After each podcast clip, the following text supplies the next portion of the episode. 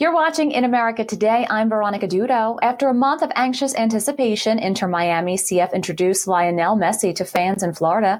The 36 year old has inked a multi year contract with the club. Along with Barcelona, Messi was being pursued by a host of other clubs, including a Saudi Arabian Pro League. The Argentina soccer, the Argentina soccer star's decision to come to the United States delivered a seismic shift to the soccer world. Inter Miami co-owner David Beckham spent most of his time playing top tier so- soccer in Europe and was the first star to join MLS in the prime of his career. Beckham says he has spent a decade working to bring the best players in the world to South Florida. For more, we're joined by Eric Mitchell, the founder of LifeFlip Media. A big welcome to Messi in the United States. Why do you think he chose Florida? Well, David Beckham would be David Beckham is one of the greatest soccer players of all time. And of course, the one of the greatest had to invite the greatest to come play. Major League Soccer just did ink a deal last year with Apple to provide this amazing coverage, which Apple bailed out on bidding on the NFL to take this Major League Soccer package. Uh, it's rumored that Lionel is getting a percentage of that. Plus he gets a percentage of ownership of the team, something all the other teams have never offered him. And the Saudi Arabia team you mentioned offered him what's rumored to be a couple billion dollars to go play there and he turned it down. So obviously there's something in Miami that's really caught him and the people of Miami couldn't be more excited. If you saw their season ticket sales the day before the announcement and 24 hours after, there's a wait list of like four years and he only signed a two and a half season deal with them. But people now are so excited uh, the people of Miami, I think soccer, sports fans in general, to have Lionel here in the States playing for us. And I think a lot of us are going, well, wait a minute. He's got some young children. And if they live here in the States, they technically could play for our U.S. men's team. So, yeah, I think we're going to be greedy about this and enjoy every moment he's here.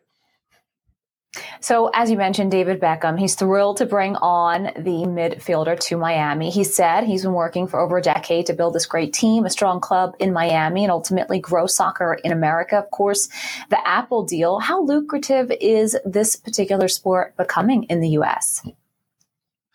you know, soccer went from, or football as they call it globally, soccer has been one of those sports that everyone's kind of, you know, looked upon as not as equal to the other sports that we've been raised on, like the NFL, the NBA, Major League Baseball, and of course the NHL. And now you've seen soccer's popularity grow thanks to Major League Soccer, thanks to the likes of David Beckham, bringing these big athletes from across the pond over here from Premier League.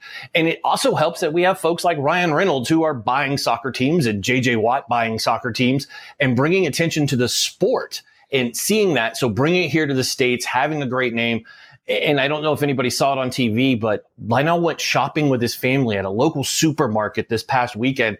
And it was the first time in his career. I don't think a lot of people knew who he was which shows you how young the sport is here in America because he could have not done that anywhere else in the world. They would have mobbed the poor guy. And he's taking pictures with people's grandmothers. And it was just funny to see because he didn't have this huge crowd that you see would say our big professional athletes. If Patrick Mahomes went to a local grocery store with his family, you know everybody would be all around him. So it was funny to see the greatest soccer player of all time period. That's what he is. Just shopping like a normal person and not being harassed. And that just shows you the volume of where this sport's going to go here in America compared to where it's currently at. So I think it's going to crash a lot of ceilings and compete with our top sports here in the States.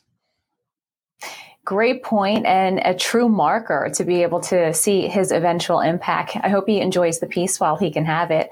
So, of course, the 2022 World Cup winner. So he's joining his teammates and the big game is Friday. How many people do you think will be tuning in for uh, Messi's debut? Number one, it's a sellout crowd. It's going to be a party in Miami. My friends in Miami say it's already started. Uh, it's been that way since they did the announcement just two days ago.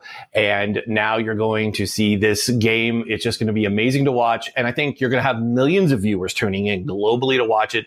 This is a name that gets everyone excited. Americans are still figuring it out. Like watching World Cup this year, I think a lot of people, well, this past year, 2022, uh, I think a lot of people kind of went, wow, this guy's really good But a lot of people who work in sports, like myself, we've heard about him, watched him, going, wow, he's amazing. He's the greatest ever. So it's fun. I think now Americans are able to tune in. It's the summer. There's not a lot to compete against. So it's the perfect time to come on because you're only competing against baseball. Football still a few short weeks away. So it's a perfect time for it to come on. I think we're going to have a record breaking audience to watch his premiere here in America. And it's going to be fun to watch. And I encourage everybody to tune in and watch it because it's going to be fabulous. Great. And just finally, your thoughts because the team is last in the Eastern Conference. What's your outlook for the rest of their season? I think they're going to turn it around. They have the MJ of soccer on their team. So when you have the Michael Jordan of soccer, you're looking good. And funny enough, Christian Ronaldo says he doesn't want to play overseas anymore. And rumors have it, uh, Beckham's actually talking to him too. Could you imagine those two together wow. on a team here in America? I, I don't know. And he's got kids too. So we could have a stacked U.S. team down the road for the Olympics. Great. Thanks so much. Well, you heard it here first. Hopefully that happens. I'll see you soon. More right after this.